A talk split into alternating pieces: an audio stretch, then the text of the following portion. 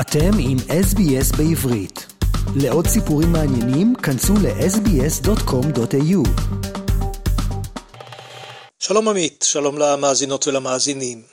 האם שבוע העימותים בין עזה לבין ישראל הסתיים? האם אפשר כבר לנשום לרווחה? התשובה לשאלה הזו איננה ברורה בשעה הזו. יידרשו ודאי עוד כמה שעות, אולי אפילו ימים, כדי לברר אם הגיע לקיצה עוד אחת מן המערכות בין ישראל לבין הג'יהאד האיסלאמי ברצועת עזה.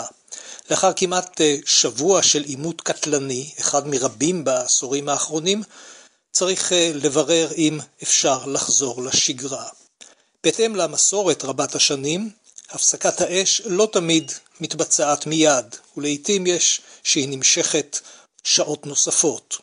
וכאשר הצד הפלסטיני ממשיך לירות, גם צה"ל איננו טומן את נשקו, הוא ממשיך ותוקף.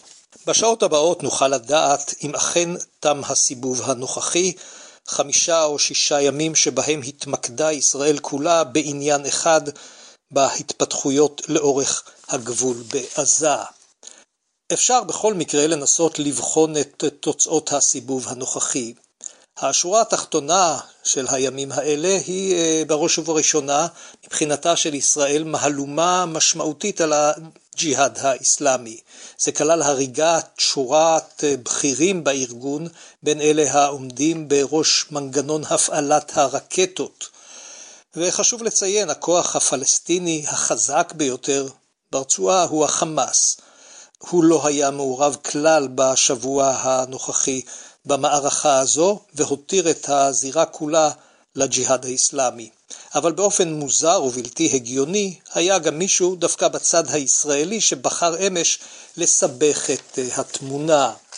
אתמול במוצאי שבת בחר מי שהוגדר כבכיר מדיני לתקוף את החמאס בהתקפה מילולית אה, חדה. בהודעה שפרסם נאמר כי הסבב הנוכחי ברצועה מעיד על כך, על חולשתו של החמאס, ואם הוא לא אה, יכפה את סיום הירי על הג'יהאד האיסלאמי, הדבר יהווה עדות לשינוי במאזן הכוחות ברצועה, משמע החמאס נחלש. גורמים ביטחוניים מיהרו להגיב ולומר כי לא צה"ל ולא השב"כ תומכים בעמדה הזו, ומדובר לדבריהם בטעות קשה. לא ברור מיהו אותו איש או גורם שהחליט אה, על פרסום אה, הודעה כזו, הודעה תמוהה, העלולה לגרור גם את החמאס לעימות הנוכחי.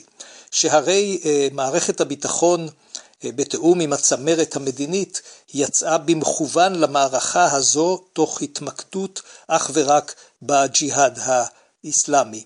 אין ספק שישראל תפעל בבוא העת גם נגד החמאס, אבל האמירה הספציפית הזאת עכשיו הייתה בהחלט מנוגדת אה, לכל הרעיון שהיה בפעולה הנוכחית. צה"ל מן הסתם היה פועל נגד החמאס, אילו זה היה נכנס עתה למערכה, אבל בשבוע החולף אה, הוא אה, נהנה מכך שהארגון עמד בנקודה צדדית ונמנע מהתערבות בעימות.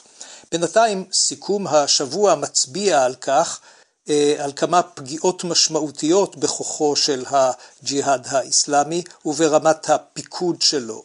אבל גם ישראל שילמה מחיר כבד. שני הרוגים, אישה מרחובות שביתה נפגע מרקטה, וערבי מעזה שעבד בשטח ישראלי אה, סמוך אה, לגבול, גם הוא נהרג באש מן הרצועה. הייתה גם פגיעה משמעותית בחייהם של אלפי ישראלים, ביישובים אה, לאורך אה, רצועת עזה אה, וגם במיוחד בערים שדרות ואשקלון ועוד שורה ארוכה של מושבים וקיבוצים. כדי לסייע לאזרחים הופעלה הפעם, זו הפעם הראשונה, תוכנית הנקראת משב רוח. על פיה מיד עם התחלת פעולה באזור הגבול יכולים תושבי העוטף אה, להתפנות מבתיהם ולעבור לבתי הערכה ברחבי המדינה. וכך אם בעבר היה על התושבים לחפש בעצמם אתרים לשהות בהם בימים שהרקטות נוחתות סמוך לבתיהם, הרי עכשיו משרד הביטחון מארגן ומממן את השהות שלהם מחוץ לאזורי הקרבות.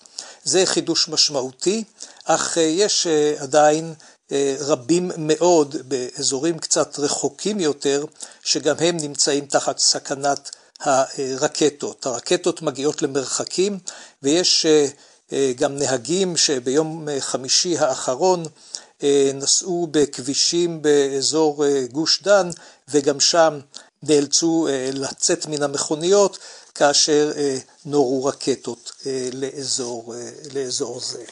והסיפור כמובן רחוק מלהסתיים. בעוד ימים אחדים מבקשים פעילי ימין ישראלים לצאת שוב למצעד הדגלים בחוצות ירושלים העתיקה. הצעדה הזו מתקיימת מדי שנים והיא מעוררת בעיקר מחלוקות ועימותים. והפעם יש חשש, כפי שקרה גם בעבר, שארגונים שונים ברצועת עזה ובשטחים ינסו להדליק שוב את השטח במחאה על האירוע הזה. נקווה שהמצעד לא ידליק שוב את ישראל ואת השטחים. עד כאן רפי מן, המשדר לרדיו SBS בעברית, מירושלים. רוצים לשמוע עוד סיפורים? האזינו דרך האפל פודקאסט, גוגל פודקאסט, ספוטיפיי, או בכל מקום אחר בו ניתן להאזין לפודקאסטים.